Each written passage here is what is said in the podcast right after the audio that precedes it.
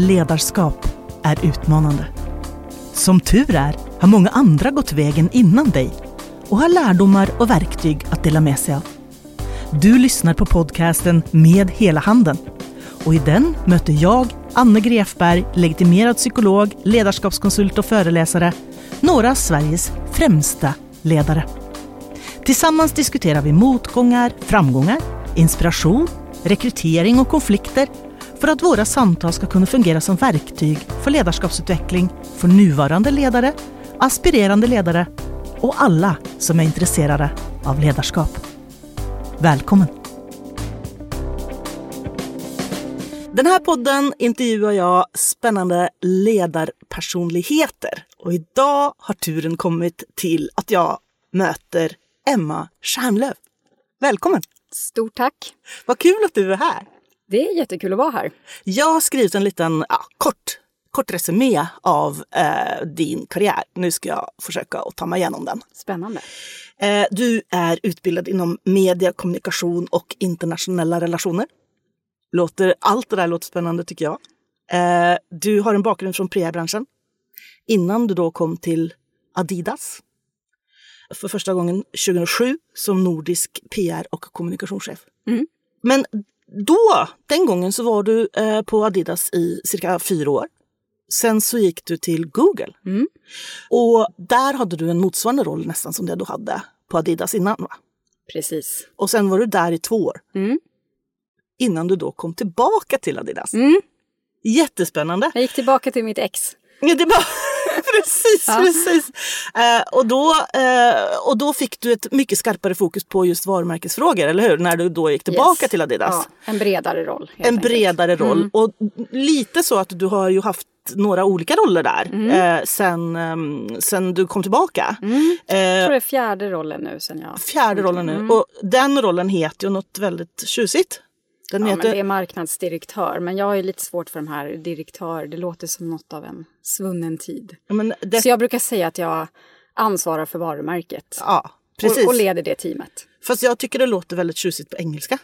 Ja, director är lite bättre. Ja, och Ja. Nordic Brand Director. Mm. Det tycker jag låter... Alltså, Det är kanske direktör på svenska som låter lite... jag tror att du har liksom lite den här 50-talsbilden av en direktör då. Ja, kanske. Bort med den. Ja, vi får, vi får bara skapa en In bild. med snygga, uh, tjusiga, blonda, Det kanske inte ordet är fel på. Vi, kvinnliga vi behåller direktörer. Det. Tillbaka vi behåller det. Ja, precis. Mm. Men det låter ju väldigt kul. Det är ett fantastiskt roligt jobb. Alltså ansvara för ett varumärke som är så känt över hela världen. Det är lite så som det känns som att man kan inte göra fel. Men det kan man. Alltså, Eh, och framförallt kan man göra väldigt mycket mer rätt. Och det är det som är spännande. ja, jag förstår det, jag förstår det.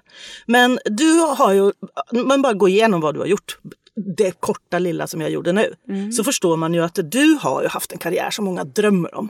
Alltså det är liksom, det är jättespännande uppdrag, det är jättespännande arbetsgivare. Allting verkar ju liksom så roligt och spännande. Eh, superkarriär. Men hur tog du dig dit? Vad hände? Ja, ehm, och där... Mitt svar på den frågan är ganska trist men sant. Och det är hårt jobb. Alltså från början, jag hade inga som helst kontakter i PR-branschen. När jag hade pluggat färdigt så eh, tog jag liksom praktikplatser och på den tiden så jobbade man mycket med, mot traditionell media. Jag stod och kopierade pressmappar och gjorde pressutskick och tyckte det var världens roligaste. Så jag har verkligen ja, men jag har gått den här långa vägen och jobbat mig upp, skapat relationer, eh, visat framfötterna, förmodligen varit alldeles för ambitiös för mitt eget bästa. Eh, och sen på den vägen har det varit. Så när jag sökte jobbet på Adidas första gången var jag på en PR-byrå och jag kände ingen där. Jag hade ingen ingång. Men jag tror bara det var då att jag kunde PR-hantverket kombinerat med att jag tror det syntes att Adidas var min drömarbetsgivare. Jag älskar sport. Okej. Ehm, liksom haft, älskar fotboll, haft Copa Mundial hela mitt liv. Så det var någonting med att det syntes nog i mina ögon hur mycket jag ville det. Att du var ivrig då eller? Ja. Tänker du att de liksom såg din entusiasm? Och... Jag hoppas det. Jag tror det. Jag tror det. Mm, mm. Du har inte frågat? Nej, eh, alltså det roliga är att på Adidas det är samma ehm, kvinna, samma chef som har anställt mig båda, båda gångerna. Okej. Även när jag gick tillbaka. Och hon har ju alltid eh, på tal om ledare då, ledarskap, hon, hon, har alltid sett något i mig och trott mer om mig än vad jag har gjort själv. Eh, och i en sån miljö vill man vara fantastiskt. Mm. Alltså det är ju en av de sakerna som, som jag verkligen liksom har som sån här eh, lite motto eller vad man ska säga. Det är att man eh, tar sig ingenstans utan att man har människor runt omkring sig som verkligen vill att man ska lyckas. Exakt så är det. Det är ingen av oss som är en egen isolerad liksom, ö i någon tillvaro utan man måste ha människor runt en som tror på en. Ja, och, som, och som pushar en, som också kan säga sanningar mm. om man inte är redo. Mm. Men också vågar pusha en över gränsen. Mm. Eh, och jag har haft turen att jobba med många sådana ledare. Eh, och slump eller inte, men de flesta har varit kvinnor. Okay. Eh, av de som har eh, fått mig att ta mig till nästa nivå. Intressant, för att eh, schablonbilden är ju att kvinnor är kvinnor värst. Mm. Men då är inte det din erfarenhet? Nej, och jag tror jag är väldigt trött på det där också. Jag tror att det är vi som måste förändra det. Jag tror att det existerar fortfarande, men det kanske också är för att världen är skapad nu utifrån att kvinnor måste hela tiden vara defensiva och försvara sin position. Um, och så har det inte riktigt varit för män. Så jag tror det är därför den kulturen kanske har skapats lite. Mm. Men nu är det vårt jobb att bara göra oss av med det. Och jag har massor av framförallt fina exempel men det har jag med mm. faktiskt. Uh, men uh, vilka fler är det som har stöttat dig under loppets gång då? Du, du är ju inte liksom från Stockholms innerstad och uh, du har liksom inte riktigt den här handelsbakgrunden där du får nej, alla liksom, nätverk typ lite gratis. berätta lite om det. Vart, vart kommer du ifrån? Nej men ja, från början kommer jag ju från skogen höll jag på att säga. Men jag kommer från ett litet industrisamhälle i, i Dalarna och sen har jag bott mig genom småstäder innan jag hamnade i Stockholm. Så jag är absolut inte härifrån och har inte mitt eh, grundnätverk här. Men jag tror att jag har skapat mig ett nätverk över åren som har byggt väldigt mycket på äkthet. Alltså inte att det behöver vara så stort och att jag behöver känna så många. Men de jag känner har gjort väldigt mycket för mig och jag för dem. Uh, och det kan vara under skolåren, universitetet eller tidigare än så eller från sportvärlden som man har tagit med sig in i arbetslivet. Mm. Uh, så att många av dem som jag tror jag skulle säga utgör mitt bästa nätverk är också mina bästa vänner. Mm. Fint. Så, så, det är så det har varit. Ja. Och mycket mer fokus på liksom, kvalitet än kvantitet. Men det tycker jag eh, är ett så bra exempel för att eh, många tror ju liksom att för att du ska lyckas mm. i näringslivet så måste du ha, du måste ha gått på liksom Djursholms samskola. Du mm. måste mm. ha gått på Handels. Du måste ha liksom gjort alla de här sakerna för att vara eh, attraktiv eller för att vara en spelare. Liksom. Att någon måste känna din mm. far typ. Ingen, uh. ingen känner min far. men uh, det tycker jag är skönt. Mm. Men nej, nej, jag vill nog vara det kanske är naivt, men jag vill tro att man kan ta med sjutton bevisa vad man kan och att det är det som får tala för uh, vilka chanser man får och att det går bra och att man får fortsätta. Så har det varit för mig. Mm. jag har aldrig kunnat luta mig på någonting. Mm. och det är väl kanske också därför um, som jag idag känner att jag verkligen kan vara den, den jag är och stå för det fullt ut. Det har inte varit några genvägar. Precis, och jag tror att det är liksom, man kan säga att det är på gott och ont. Mm. Alltså det skulle kunna vara ganska skönt att man, den där räkmackan, att man kunde liksom, och bananskal och lite ja. sånt där ibland. Ja. Eh, men det är ju såklart också att du har tagit, du liksom kan se tillbaka på att du har gjort det här själv. Absolut. Det ger ju en ja. inre trygghet. Liksom. Ja, men jag blir ju inte bitter på de som har räkmackor. Det är ju fantastiskt. Nej, nej. Det är så här, och ibland kan det nästan vara tuffare för att om man kommer in den vägen så har man så mycket att bevisa. Mm, mm. Eh, och det kommer en helt, helt annan press. Mm. Så det finns inga rätt eller fel, men jag har gått den den vägen och det mm. känns bra idag. Mm. Men vilka personliga egenskaper tänker du att det har varit hjälpande för din framgång? Eh, jag är extremt nyfiken, eh, har ett driv som jag inte riktigt vet var det kommer ifrån jag eh, tycker så, jag tycker förändring är så spännande. Det låter så himla klyschigt men jag har alltid tyckt det. Och jag tror just att om man då kommer från kommunikations och PR-branschen, den har ju förändrats extremt mycket nu på väldigt kort tid. Eh, så man måste gilla det lite. Och jag har alltid gillat det. Jag tyckte att nya saker och nya platser har varit eh, kul. Eh, så, så det är väl de egenskaperna. Nyfiken, driv. Jag har en enorm energi får jag höra hela tiden. Eh, jag tycker ju så mycket om människor. Jag väljer ju väldigt mycket arbetsplatser och miljöer efter människor. Mm.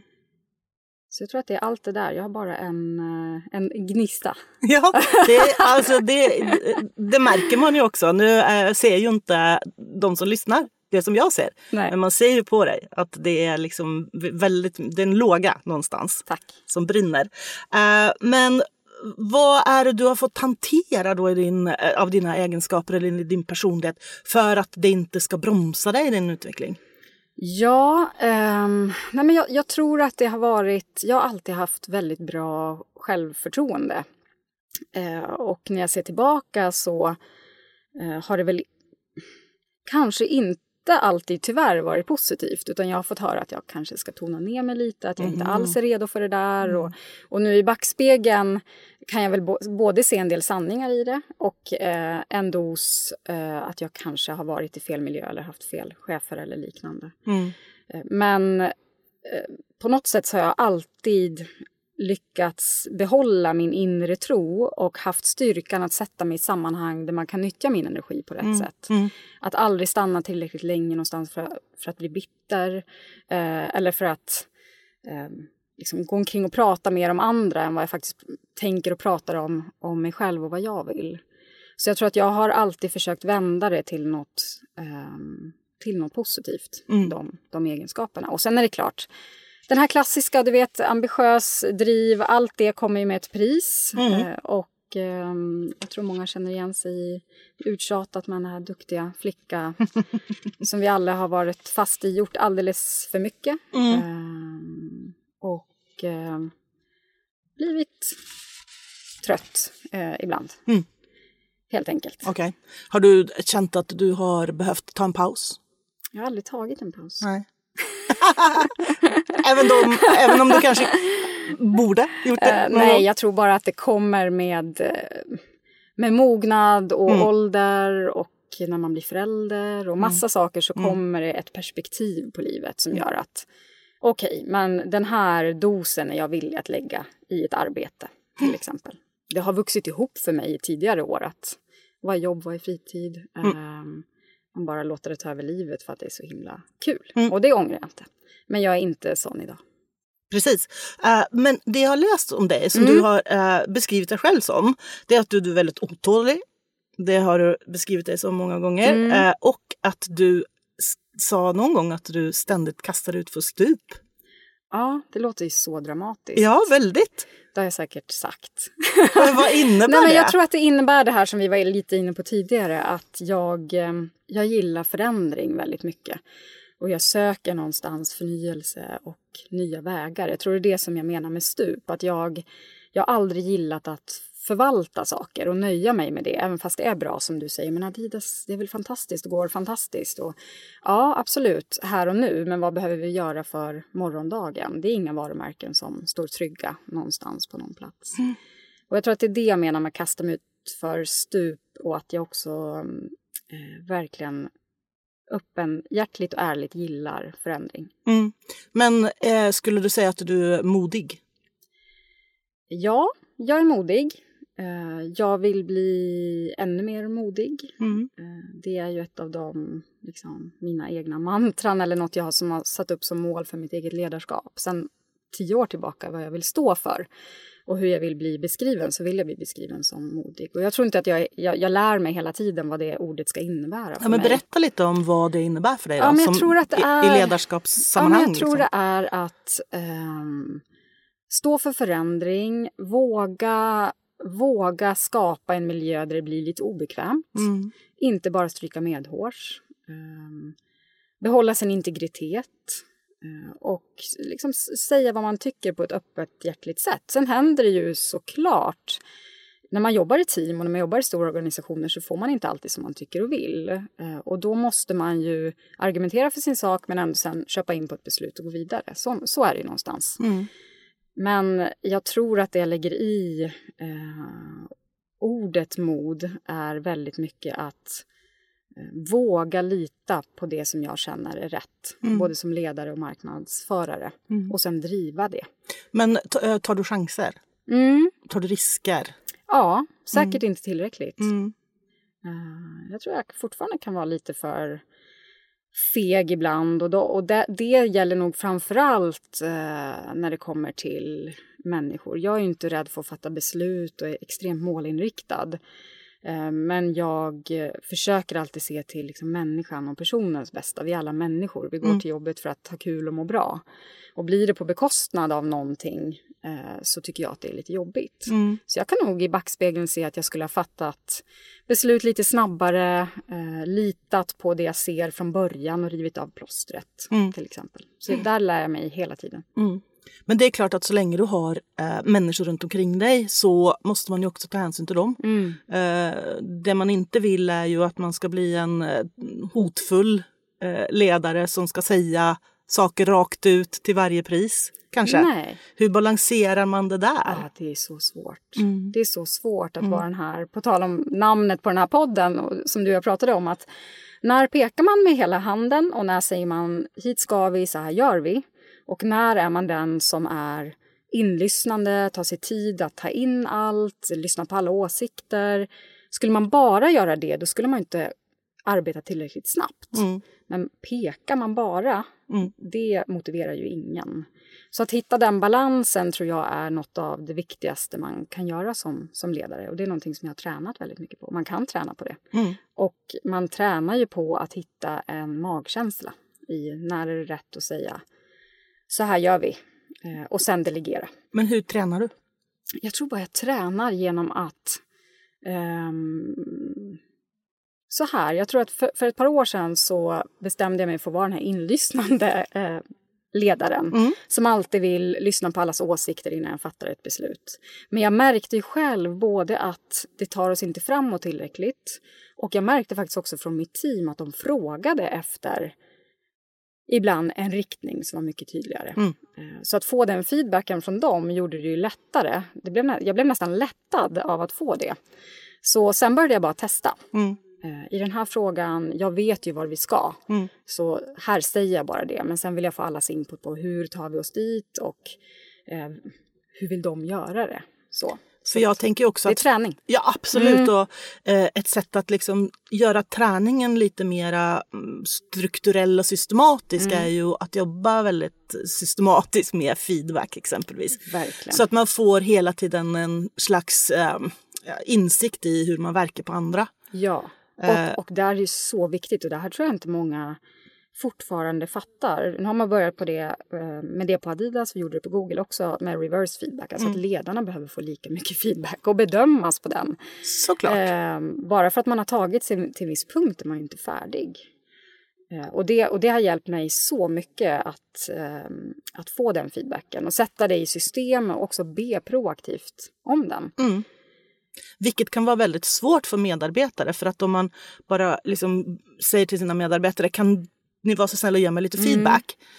Det blir ju väldigt svårt. Du vet där man säger att uh, truth doesn't speak to power. Mm. Uh, då får man ju ofta den feedbacken i lite sådär rosa skimmer. skimmer. ja. ja, men där tror jag att jag har utvecklat en relation med de som jag jobbar närmast. Mm. Uh, att vi, det är på det sättet vi, vi pratar till varandra. Mm. Och, vi, och, och, ju mer man gör det, desto lättare blir det. Mm. Så bara börja varje möte och varje så här enskilt samtal med vad tyckte du om det där som jag gjorde? Eller vad tyckte du om det här? Eller hur kan jag göra det här lättare för dig? Mm. För sänker man hela tiden ribban, då blir det ju en del av, av en kultur. Mm.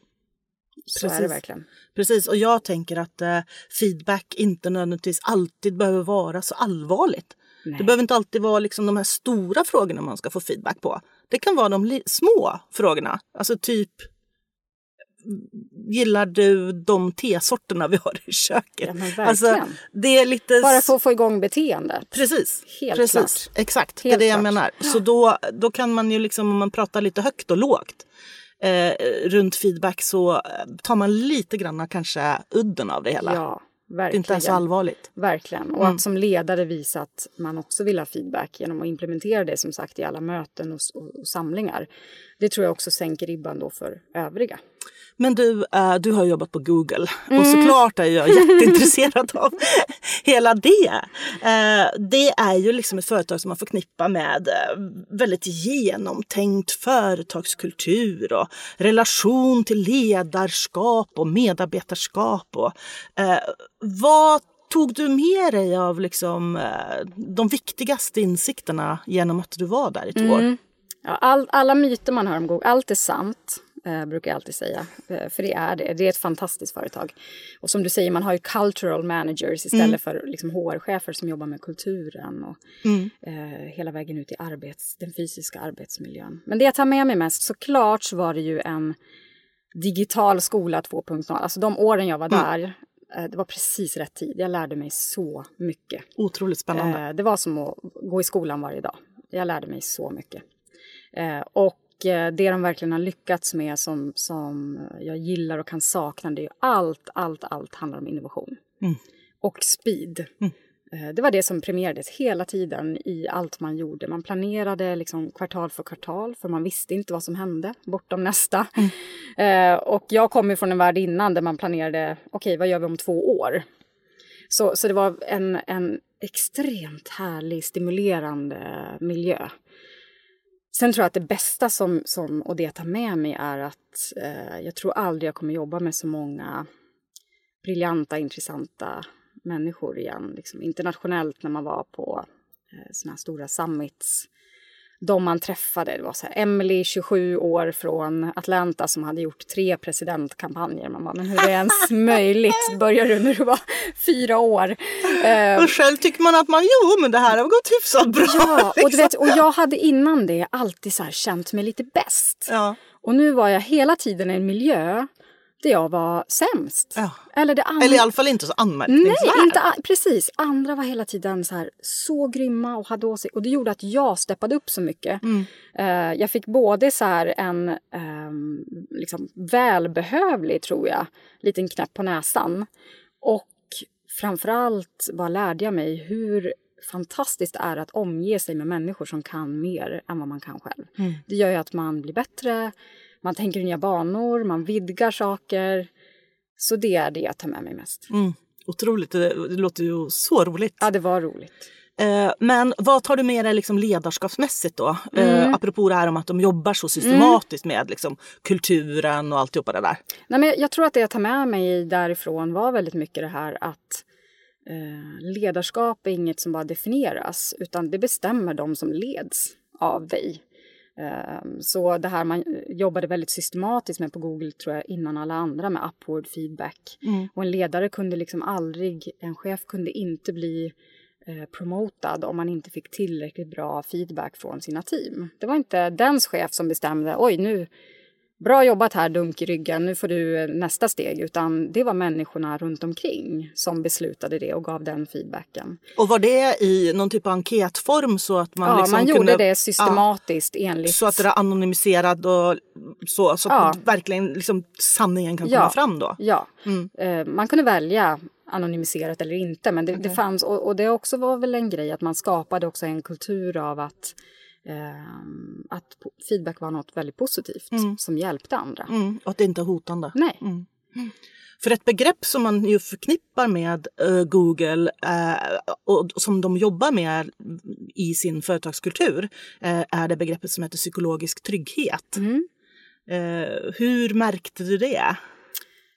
Um, hur definieras det, du som är psykolog? Alltså psykologisk trygghet är ju um, en känsla av att det inte är hotfullt på mm. jobbet. Alltså att vad vi har kommit överens om, det är mm. det som gäller. Uh, um, det är tryggt att säga vad man tycker. Uh, liksom att stressnivån hos medarbetarna är liksom låga eller mm. relativt sett låga. Uh, I alla fall att man inte känner ett hot på jobbet. Mm. Ja, men det tror jag. Det är ju extremt så här långa processer för att komma in och bli anställd på Google. Så man förstår att de letar efter en viss typ av personlighet. Och det har inte bara med vad du gör, utan vem du är. Mm. Um, och det i sig skapar ju en, um, en ganska speciell miljö. Och jag ska säga det är en stor del av det du säger är väldigt sant. För att många som är där är ju väldigt trygga i sig själva också. Eh, man sätter upp tydliga mål som alla jobbar efter. Man jobbar i team, man pratar med varandra hela tiden. Så på så sätt skapar det en, en trygghet och man känner att man har ett spelutrymme mm. hela tiden. Preokay. Och att det är okej att komma med nya förslag. Ja. Eh, och att de nödvändigtvis... Man ska göra det. Precis, och de behöver nödvändigtvis inte vara bra. det, det är tillåtet att göra fel. Ja, absolut. Sen ska jag säga också att det, um, det man inte ska glömma när man som Google anställer bara, fel ord, A-människor, men väldigt, väldigt ambitiösa människor med gedigen kunskap, erfarenhet, ambition. Um, sätt alla de människorna i samma rum så blir det också en väldigt speciell stämning. Mm. På de flesta andra arbetsplatser finns det ju kanske en större mix av personligheter där vi har en dos som är väldigt nöjda, som mm. bara vill gå till jobbet. Mm. Eh, nej, jag vill inte ha den där personens jobb. Eh, och kanske en, en, en väldigt mycket mer, ja, en mix helt enkelt av ambition och personligheter. På Google vill ju alla uppåt och framåt. Mm. Eh, och det finns fantastiska fördelar med det. Eh, det kan ju också ibland göra att det blir en speciell kultur eh, på, på vissa sätt. Att alla hela tiden vill bevisa sig. Mm. Så det kunde vara, li ja, men det kunde vara lite, lite tufft och jobbigt ibland. Och då kan det väl vara eh, lite tävlingsinriktat? Mycket. Tänker jag. Mm. Och att det gäller att synas. Ja. Eh, och då är det ju också en väldigt fin balansgång mellan att tillåta människor att göra det mm. och det och liksom att eh, resultatet av det blir att man trycker ner andra mm. för att man vill synas själv. Det finns ju alltid sådana risker. Mm. Det, så är det ju bara. Mm. Um, Men såg du det där på Google? Då? Nej, jag skulle inte säga att jag såg det som en trend. Mm. Uh, utan det var väl kanske hos, hos vissa individer ibland. Men jag tror inte att man kommer ifrån det. Mm. Mm. så. Uh, 20 projektet Det är ju någonting som också är ganska signifikant för Google. Och det är ju något som många eh, borde ta efter. Och många har väl gjort också tror ja, jag. Eller vill i alla fall. Ja. Men hur, orkar hur får man det riktigt. bästa ur människor? Mm. Det är att de får jobba med sin passion. Mm. Och på Google handlar det allt om innovation. Mm. Eh, så att hade man en idé så fick man eh, då tillåtelse att jobba 20% av sin tid med det projektet. Såklart under Googles liksom vingar. Det mm. kunde inte vara precis vad som helst. Eh, men eh, det behövde inte heller vara en Google-produkt utan det kunde vara något annat. Så, ehm, och det här gjorde ju att de flesta såklart, eh, när man får jobba med sin passion dedikerat på arbetstid så gör det att man gör resterande av sitt jobb mycket mer effektivt. Så jag tror inte att man förlorade på det här mm. på något sätt utan, utan tvärtom. Man fick ju mer lojala medarbetare. Plus att Gmail exempelvis var ju en av de eh, produkter som faktiskt var ett resultat av det här. Så det kom ju också fantastiska saker ur det. Mm. För så är det ju när man anställer briljanta ingenjörer och, och så vidare. De sitter ju där i, med eh, ett järnkontor utan dess like. Mm. Då kommer det bra grejer också. Mm. Mm. Men eh, jag tycker det låter helt fantastiskt. Men det låter ju också, precis som du säger då, att eh, investeringen lönar sig. Men det är mm. väl det många andra bolag är rädda för att det inte mm. ska göra. Det vill säga att man låter liksom folk jobba fyra fyra dagars vecka. Mm. Um, och sen så det som ska hända då under den femte dagen är typ att de jobbar hemifrån och tvättar tvätt och ja. bakar bröd. Men då tror jag inte man har lyckats skapa den liksom, kulturen eh, och de målsättningarna och lyckats kommunicera det på rätt mm. sätt. Precis. Jag, jag hörde aldrig om någon som missbrukade det. Mm. Sen kanske inte alla 20 projekt blev ett konkret resultat.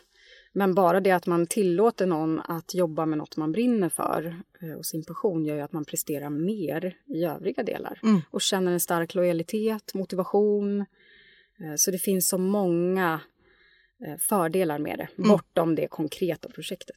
Precis, och då tänker jag att det har också med eh, vilka människor man anställer på Google ja. att göra såklart. Ja, mm. ja. Mm. ingen skulle missbruka det där. Nej, och sen är ju alla ute efter att lansera nästa ja. Gmail. Liksom. Ja. Ja. ja, den skulle vara hyfsad att ha på sin CV. Ja. Jag hittade på Gmail. Ja, precis det där lilla. Det var inte jag, ska jag bara tillägga. ja, det vore något det. Eh, men eh, det är ju så att eh, Google blir väl år efter år valt den arbetsplatsen som allra flest mm. människor vill vara på. Mm. Den mest attraktiva arbetsgivaren, employer branding som liksom skjuter i höjden. Och du slutade efter två år. Mm den vanligaste frågan som jag får. Hur kan man sluta? Ja. Ehm, och det var väl det, alltså det var inte att jag gick från något utan eh, jag gick till något. Det var min chef då igen som jag berättade om, ehm, Tina. Hej och tack Tina. som sa att du borde komma tillbaka. Mhm. Ehm, vi har en roll som jag tror att du skulle uppskatta. Det är dags för dig att bredda dig. Det här är den chansen. Eh, du kan kasta dig ut för det stupet eftersom du kan varumärket. Så du behöver inte liksom lära dig två saker samtidigt. Och det var något med det som lockade väl väldigt, väldigt mycket. Plus att jag, jag saknade också, jag saknade den här fysiska produkten. Jag saknade eh, att jobba med, med sport som var väldigt mycket min passion. Mm. Eh, och hon visste också vilka knappar hon skulle trycka på. Sannolikt. Så det, först säger jag nej och sen säger jag ja. Ja, för, sen- för, för det låter ju som att liksom, ja men okej, du har ju sagt i och för sig att alla myter stämmer eh, Mm. om Google och Ja. att det är väldigt, väldigt bra att jobba eh, på Google. Mm. Eh, men samtidigt så, så tänker man ju liksom att om du slutade efter två år så kanske det inte var så kul. Nej, men jag tror att jag fick lära mig mycket om mig själv. För å ena sidan stod så här, vad skulle alla tycka och tänka? Och det här är ju den perfekta karriärbanan. Eh, ingen kan slå dem på fingrarna vad gäller förmåner, alltså det vet man. Så jag fick verkligen gå till botten med mig själv. Vad är min motivation? Vad, vad mår jag bäst av? Eh, och nu står här en chans för mig som jag tror skulle dröja kanske flera år eh, på en annan plats, eller om jag stannar, som jag nu får möjligheten att, eh, att göra. Och genom åren har ju också vuxit fram det här, välj din chef, välj din omgivning, det är lika viktigt som jobbet i sig. Mm. Och eh, när jag kom in dit igen så var det bara en känsla av att komma hem. Och det, det kombinerat då med en enorm utmaning för mig personligen var ju... Eh, nej, Mm. jag hoppade på det och jag har aldrig ångrat det. Ja men vad härligt. Jag har heller aldrig ångrat mina år på Google för det var... Såklart. Men kul. eh, jag tycker att du har också en jätteviktig poäng i det du säger om att man ska välja sin chef. Mm. Eh, det Ja. försöker jag alltid liksom säga till folk som jag jobbar med att eh, i rekryteringssituationer var väldigt uppmärksam Ja. på vem som ska leda dig. Ja. Det är en person som kommer bli så viktig. Och lirar du inte, då är det ju katastrof. Mm. Så det är jätte, jätteviktigt. Mm. Men svårt. Jätte, jättesvårt. För vem är det som egentligen kan komma under skinnet på rekryterande chef i en rekryteringsprocess? Ja, är det det är jätte, jättesvårt. Det, det är så svårt. Men i den mån du kan, eh, lär känna och förstå den personen som ska leda dig. Mm. Eh, det tycker jag verkligen. Mm. Jag jobbar ju eh, en del med rekryteringsprocesser Mm. och kommer in på slutet som sån här psykologisk eh, expert liksom, Mm. som ska kacka hål på den här personen. Rött kort! Precis. Nej. Eh, då jobbar jag bara med organisationer där jag har fått eh, väldigt stor tillgång till eh, rekryterande chefer. Mm. Eh, och det är inte bara för att jag ska fjäska in mig där, men det är ju också primärt för att jag ska kunna berätta för kandidaten vad det är för chef den ska få. Ja. Eh, för det känns jätte, jätteviktigt. ja. Nej, men, och det tror jag verkligen också nu med nästa generation som kommer. Vi Mm. vet allt det här, de ställer mycket högre krav och hit och dit. Jag tror bara att eh, ledarskap är på väg att bli en profession i sig. Mm. Eh, och det är rätt. Man ska inte bara bli ledare, man ska inte bli säljchef för att man råkade vara en bra säljare. Eh, utan vi är på väg in i något där man, där man måste förstå att eh, det, det krävs vissa saker för att, för att leda. Mm. Eh, och det så positivt. Absolut, Mm. jag, absolut, jag håller helt med dig. Dock är det svårt att säga vad är det som gör en bra ledare. Ja, Utan det är ju också väldigt obero, alltså beroende av vad är det man ska göra, vilka, Ja. alltså vad ska man le, vem ska man leda, Ja. vad är förväntningarna på en som ledare ja och och ju fler man leder desto svårare blir det. För du har så många olika individer där någon säger eh, jag vill bara ha en riktning och sen ska du låta mig vara. Och så har du någon annan som säger Mm. Exakt. jag behöver din bekräftelse i varje litet beslut. Hur ska man då hitta en väg där alla säger ja men det här är en bra ledare för mig. Ja men exakt. Så, så det, Det är supersvårt. Ja, det är svårt. Och där måste man ju bara hitta sin egen, sin egen väg och mellanväg och, och ha förståelse för de här olika individerna och vad Mm. de behöver. Och idag så har ju du på Adidas eh, 45 stycken Mm, i ditt ungefär. team. Det är ju hyfsat mycket folk. Mm. Eh, men du har ju mellanchefer som, Mm. kan, eh, som liksom gör det operativa arbetet med dem. Ja. Men det är ändå Jag är jättemycket också mellanchef folk. på vissa sätt om man ser till Adidas och storleken. Såklart. Men men, men ja, det är väldigt många och då är det ju den här utmaningen att eh, jag, tror, jag tror att eh, det är lättare som ledare att antingen leda tillräckligt många för att ingen förväntar sig ett personligt ledarskap utan mm. du är mm. visionären som står på scenen och inspirerar och visar riktning. Eller så har du ett litet team som du jobbar väldigt nära. När man kommer upp i den här mellanchefsnivån är det svårt. Och så ska du leda via andra. Mm.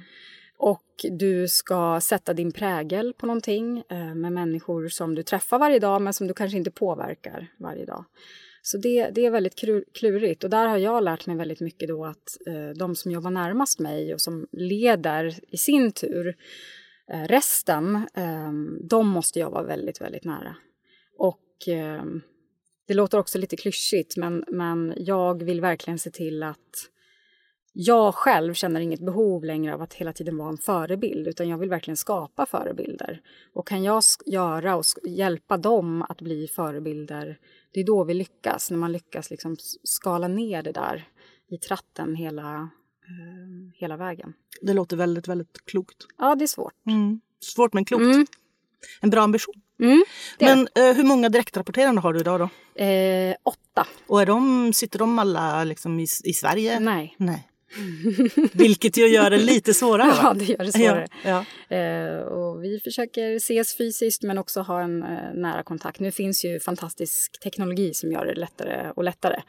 Eh, men jag, ehm, jag vill ju väldigt gärna se och prata med människor som mm. jag jobbar med. jo, det underlättar ju. Ja, det underlättar verkligen. Men och vilka länder är det de sitter runt omkring i då? Det är de nordiska länderna. Okay. Ja. Mm. Och upplever du liksom några skillnader i hur det är att leda eh, norrmän, danskar, svenskar? Ja, det är det ju. Berätta. Det det. Jo, men jag tycker att det är det. Och så här, folk klustrar ihop oss som Norden, men man ska komma ihåg att det är väldigt olika kulturer. Um, och olika sätt, kanske inte att leda, men du måste ha lite insikter och kulturell förståelse om hur, hur alla funkar. Vi brukar skämta om det ganska mycket på kontoret eftersom vi har sån, sån stämning. Men hur gör finnar och hur gör danskar och hur, ja. Um, och, men jag tror det ligger, någonting, det ligger någonting i det där. Men sen ska man komma ihåg, man rekryterar ju människor. Man mm. rekryterar ju inte en finne utan jag rekryterar ju en person. Mm. Um, och Eh, där tror jag snarare att det handlar om att, att hitta en rekryteringsprocess, på tal om det du jobbar med, mm. som är väldigt gedigen. Att mm. hitta rätt från början. Att här finns någon som kan sin nation och för, förstår sin målgrupp men som också köper in på vårt sätt att leda våra värderingar och vår kultur. Mm. Så att det har jag lärt mig genom åren, att lägga mer tid i rekryteringsskedet och mm. särskilt för ledare. Mm. mm.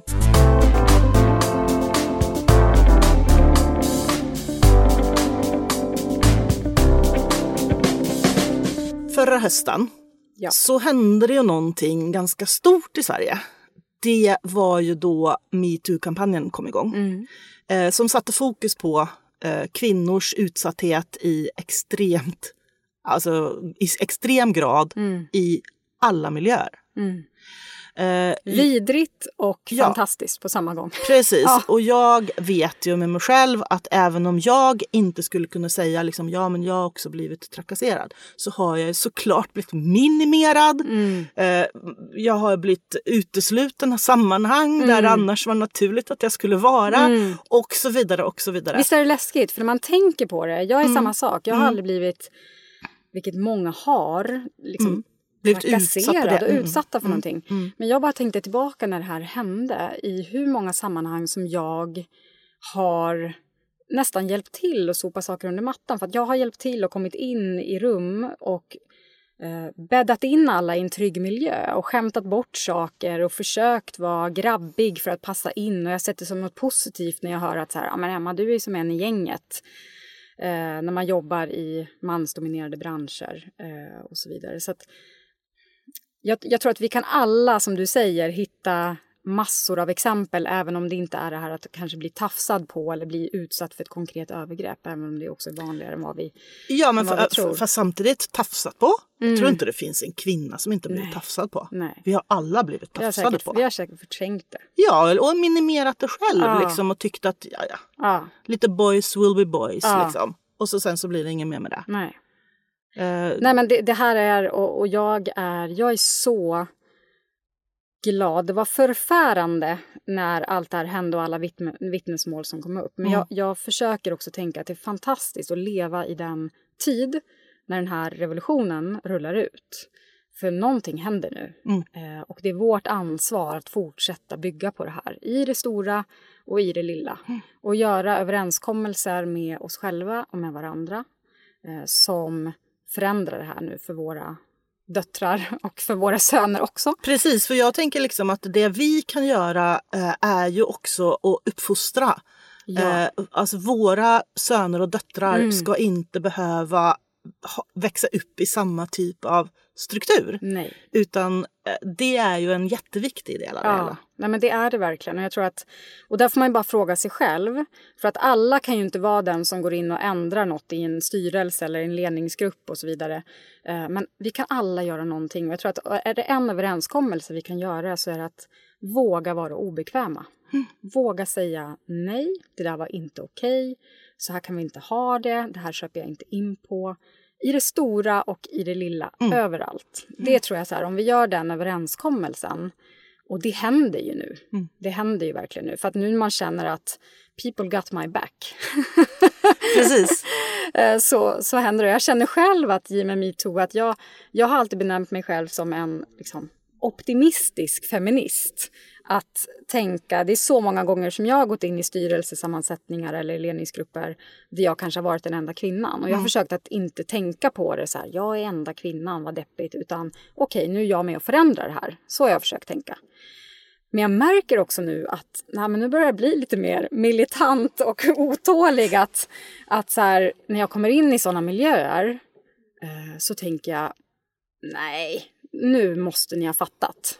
Eh, har ni inte förändrat det här nu, då kommer det inte gå bra för er. Och mm. jag vill inte vara en del av det. Så dit har jag liksom kommit. Så jag, blir, jag blir mer och mer eh, aggressiv om man får säga så. Heja dig! men, men tror du inte också att det här har med varumärke att göra? Alltså om du inte tar det här på allvar mm. så kan du inte ha ett varumärke som folk köper in sig på på sikt.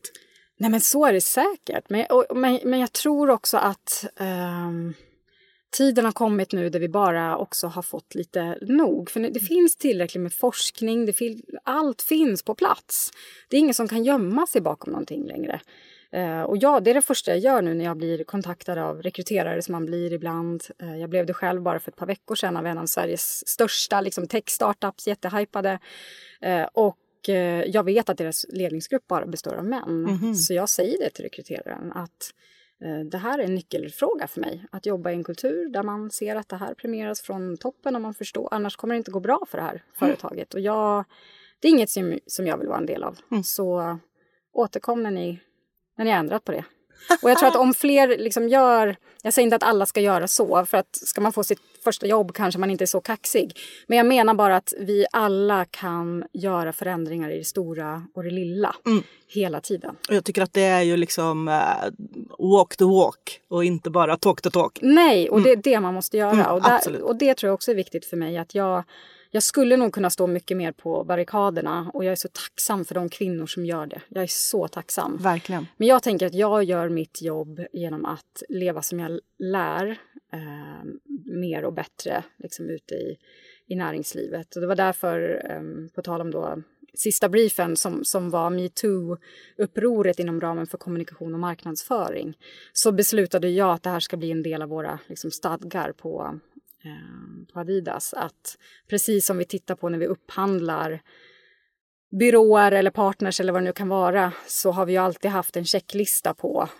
liksom pris och bla bla bla. Och sen har ju saker gått in på de senaste åren. Vi vill veta att ni jobbar hållbart. Mm.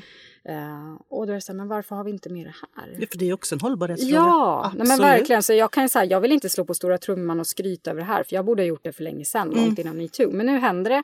Så att det vi gör nu är att vi, vi har ju en en punkt då så att ingen eh, kan jobba med oss om de inte redovisar hur de praktiskt bedriver ett jämställdhetsarbete mm. och motverkar trakasserier. Och det är inte bara på sin arbetsplats utan också i sin kommunikation, mm. det de skapar. Mm. Mycket bra. Mm. Eh, för eh, sista briefen var ju då eh, ett upprop som eh, 2126 kvinnor i kommunikationsbranschen skrev under på. Mm. Det är en massa kvinnor. Det är en massa kvinnor. Det är ju helt fantastiskt. Eh, det är verkligen fantastiskt och jag är glad att vara en del av det här och jag tänker också att vi som köpare Mm. av kommunikation, vi sitter på väldigt mycket mer makt än vad vi Absolut, tror. absolut. Så det är vårt ansvar att säga att eh, ni jobbar inte med oss om ni inte jobbar på det där. Bra. Mm. Eh, men upplever du, jag tänker att, liksom, att, man, att man tyckte då att man behövde det här uppropet sista briefen. Mm. Eh, så många kvinnor som ändå 2126 kvinnor är. Mm. Eh, upplever du att kommunikationsbranschen är speciellt utsatt för den här typen av Nej. problem? Alltså det är bara att titta på allt som har rullats ut. Alla branscher verkar ju lika utsatta. Eh, sen har jag väldigt många, många vänner eh, och bekanta som jobbar i kommunikationsbranschen. Och jag läste ju också alla de historier som publicerades i vår hemliga grupp. Och det är vidrigt. Eh, och jag tror att särskilt liksom på byråsidan eh, så har det under väldigt många år har kvinnor utnyttjats. Och då menar jag inte bara sexuellt utan liksom som, som arbetskraft. Jobbat i förhållanden som verkligen inte är okej. För om jag ska referera till mig själv så Mm, har jag en jättekort men intensiv karriär i kommunikationsbranschen. Mm. Eh, Jag var under 90-talet anställd på en reklambyrå och sa upp mig under prov, eh, vad heter det? Provanställning. provanställningen. Mm. Eh, och det var bland annat på grund av att jag tyckte att det var en osund miljö. Good for you. Ja, du var föregångare. verkligen. Ja, precis. Men, men, så jag stod inte ut. Så jag tänker ju Mm. att faktiskt kommunikationsbranschen är mer utsatt för Men jag tror att den är utsatt också på att många får sina första jobb där. Mm. Det är vägen in för många, att man får en juniortjänst på en byrå eh, och man gör allt för att liksom, lyckas. Och man har heller inte då kanske utvecklat det här som du hade. Vad är rätt och vad är fel och vad är okej och vad är inte okej. Man vill ju tro att man är den som har det. Absolut. Men på krogen är det en sak. Mm.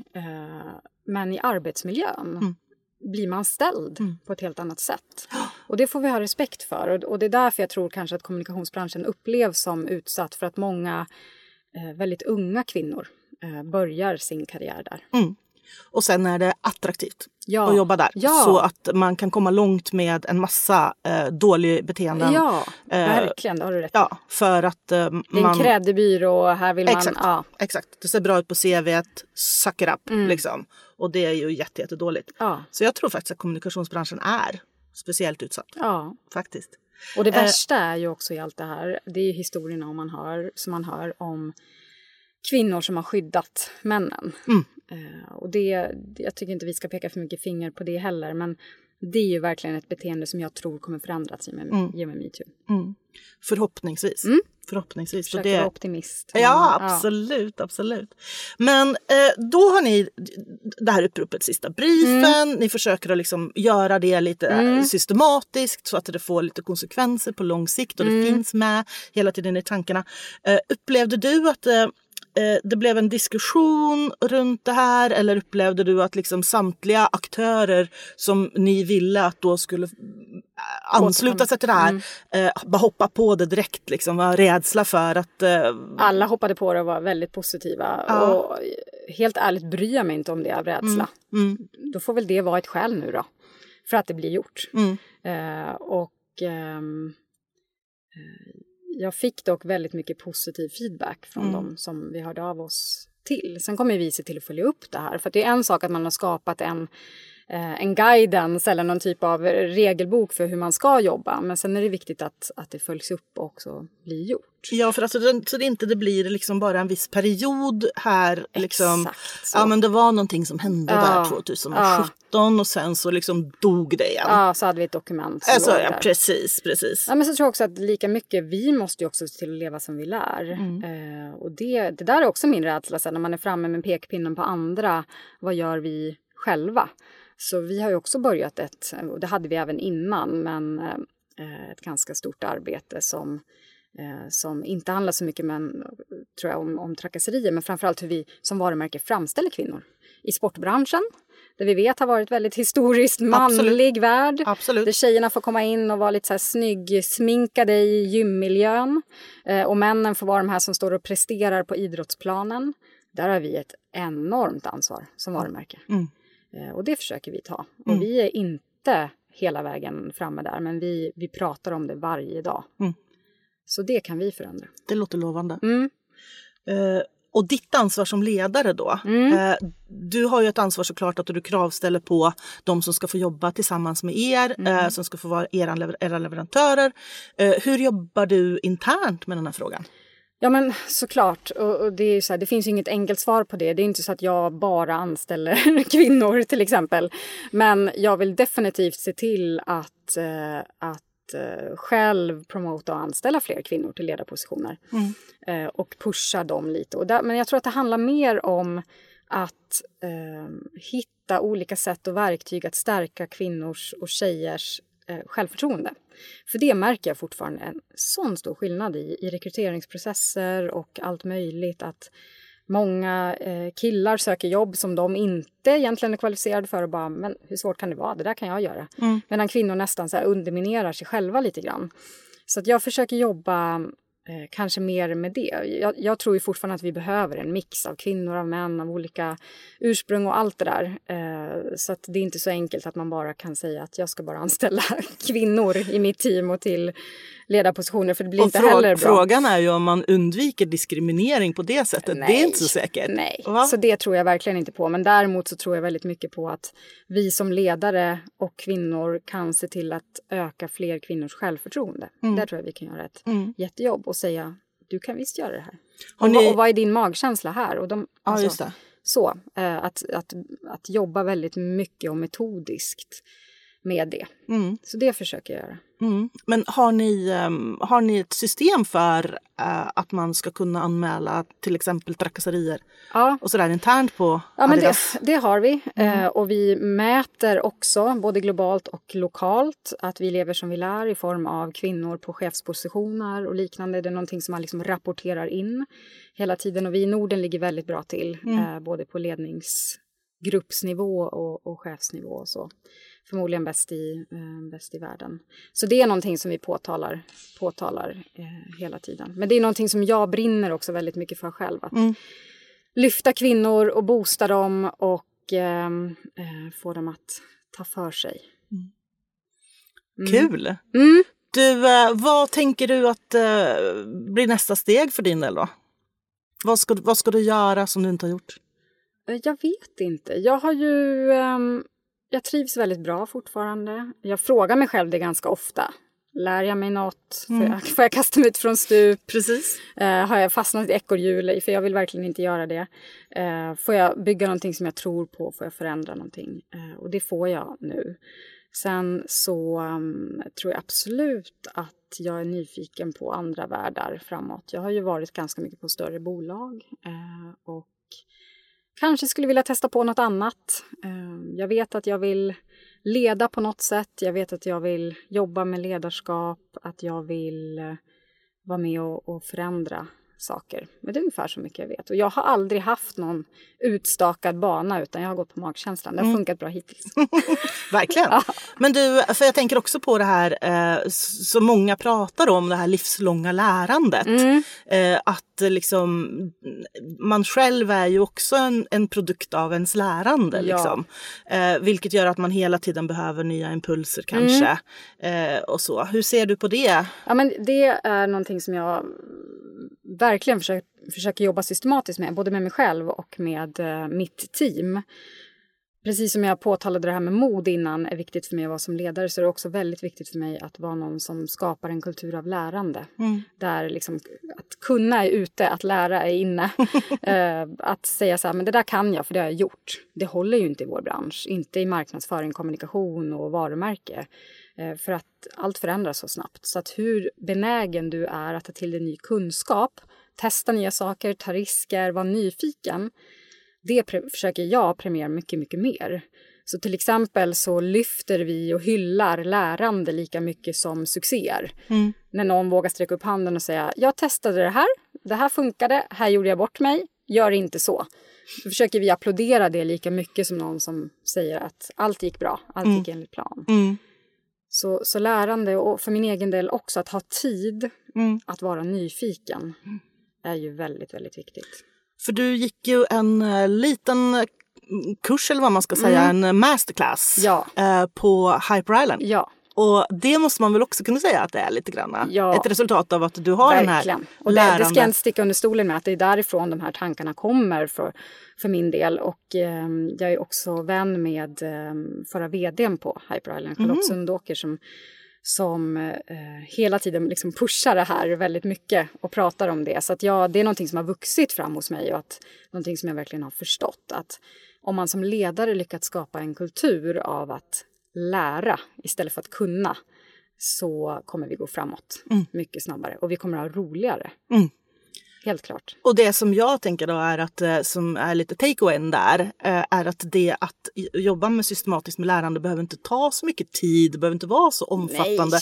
Man behöver inte liksom gå en eh, mastersutbildning bara för att liksom... Vi kan lära oss så mycket av varandra och det är Absolut. därför som vi så här, som sagt i varje möte och varje utvärdering försöker prata lika mycket om det vi har lärt oss som det vi har uppnått. Det tror jag är viktigt. Mm.